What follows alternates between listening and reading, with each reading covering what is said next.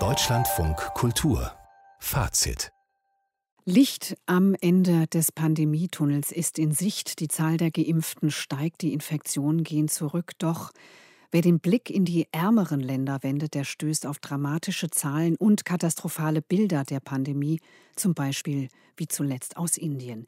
Die Diskussion um die Freigabe der Impfstoffpatente hat durch Joe Biden noch mal so richtig an Fahrt aufgenommen. Der hat sich nämlich am Mittwoch für eine Aussetzung des Patentschutzes ausgesprochen, wie übrigens heute auch der Papst, wohingegen die Bundesregierung und auch die EU dem skeptisch bis ablehnend gegenüberstehen. Die rechtlichen Grundlagen existieren eigentlich, ein sogenanntes TRIPS-Abkommen, für die Situation eines gesundheitlichen Notstandes, der ja gegeben ist. Hier steht also Ethik gegen nationale Interessen. Und darüber spreche ich jetzt mit der Ärztin Christiane Fischer, bis vergangenes Jahr Mitglied im Deutschen Ethikrat und aktuell im PHM, dem People's Health Movement. Guten Abend, Frau Fischer. Guten Abend. Gibt es Gründe dafür, dass der US-Präsident in Sachen Impfstoffpatente eine ganz andere Richtung einschlägt als die Bundesregierung? Das ist ja erstmal überraschend, oder?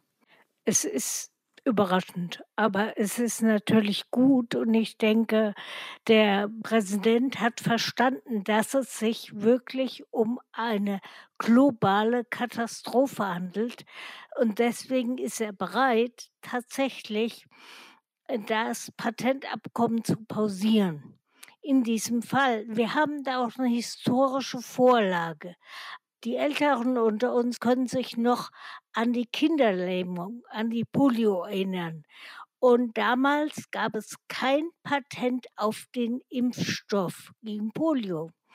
Und wenn es das gegeben hätte, gäbe es heute noch Polio. So gibt es Polio weltweit fast nicht mehr. Also die Diskussion nimmt an Fahrt auf und ich denke, es ist die einzige Lösung, die Welt zu impfen. Dazu kommt, dass die Produktionskapazitäten existieren. Indien könnte relativ schnell diese Produktionskapazitäten aufbauen. Indien ist die Apotheke der Welt. Indien kann das.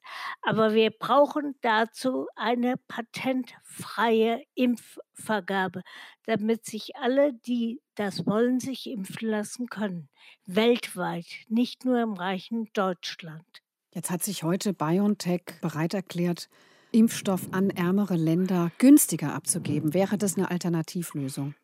Nein, es wäre keine Alternativlösung, da sie dann von der Gnade von BioNTech abhängig sind und sie würden nicht die Menge bekommen, die sie brauchen. Die Lösung ist Patentfreiheit. Die Lösung ist nicht von der Gnade von einem Pharmaunternehmen, auch wenn es ein gutes ist, abhängig zu sein. Um welche Summen geht es denn da eigentlich so? Das ist das bestgehütetste Geheimnis der Pharmaindustrie. Ich versuche es seit 20 Jahren rauszukriegen. Es sagt einem niemand. Wenn man aber vergleicht patentfreie Medikamente und Impfstoffe mit patentgeschützten, es geht um Billionen. Es geht um Billionen, da kann man sich ja dann vorstellen, dass eine Firma das gerne verhindern will. Aber es gibt ja dieses sogenannte TRIPS-Abkommen, in dem, ich habe es da eingangs angedeutet, festgelegt ist, dass im Falle eines weltweiten gesundheitlichen Notstandes Patentrechte temporär ausgesetzt werden. Also was muss denn dann jetzt noch passieren, dass dieser Fall sozusagen als solcher erkannt wird? Also Patentrecht ist immer national, immer. Das heißt, Deutschland hat ein Patentrecht, Indien hat ein Patentrecht, Südafrika hat ein Patentrecht. Das TRIPS-Abkommen, das ist ein Abkommen der Welthandelsorganisation WTO, gibt einen Mindeststandard vor. Ein Patent wird vergeben, wenn ein Produkt neu ist, innovativ und industriell herstellbar ist. Die zweite Möglichkeit sind die Zwangslizenzen. Also ein Land kann entweder das Medikament oder den Impfstoff selbst produzieren oder einen Dritten beauftragen, es zu produzieren. Im Falle zum Beispiel, und das ist nur ein Fall eines Gesundheitsnotstandes, das ist eine der sogenannten TRIPS Flexibilities. Das würde hier greifen, aber es müsste ein Land sagen, wir wenden dieses Recht, und es ist ein Recht, keine Gnade an. Ah, das heißt, Frau Merkel, die Bundesregierung, hätte das jetzt in der Hand, ja? Ja. Im Gegenzug, was bedeutet es, wenn Joe Biden Ja sagt? Also kann damit eine weltweite Impfproduktion auch in den ärmeren Ländern ermöglicht werden? Wenn Biden für die USA sagt, wir verhängen eine Zwangslizenz und wir unterstützen Indien mit einer großen Pharmaindustrie ebenfalls eine Zwangslizenz zu verhängen, ist das natürlich gut. Und die dritte Möglichkeit ist der TRIPS Waiver, den Indien und Südafrika beantragt haben, dass der Patentschutz generell weltweit für eine gewisse Zeit außer Kraft gesetzt wird. Das heißt, Frau Merkel kann Nein sagen, Ja, aber letztendlich kann sie das dann auch nicht verhindern. nein, kann sie nicht. Aus welchen Gründen sagt denn jetzt die Bundesregierung, machen wir lieber nicht? Führt Argumente an, muss man ja auch sagen. Also dann fällt dann dieses Argument, die Innovationskraft eines Unternehmens, die schränkt man ein in dem Moment, wo man diesem Unternehmen diese große Belohnung der Monopolstellung und des Geldes abnimmt.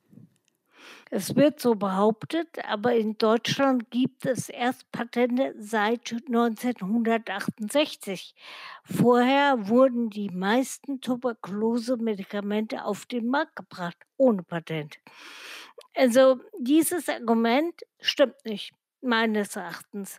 Häufig wird jetzt gesagt, hätten Sie das mal gleich geregelt, die EU und die Bundesregierung und all diese Länder, die ja auch Millionen, hunderte Millionen Euro in die Entwicklung der Impfstoffe rein investiert haben. Wäre das möglich gewesen?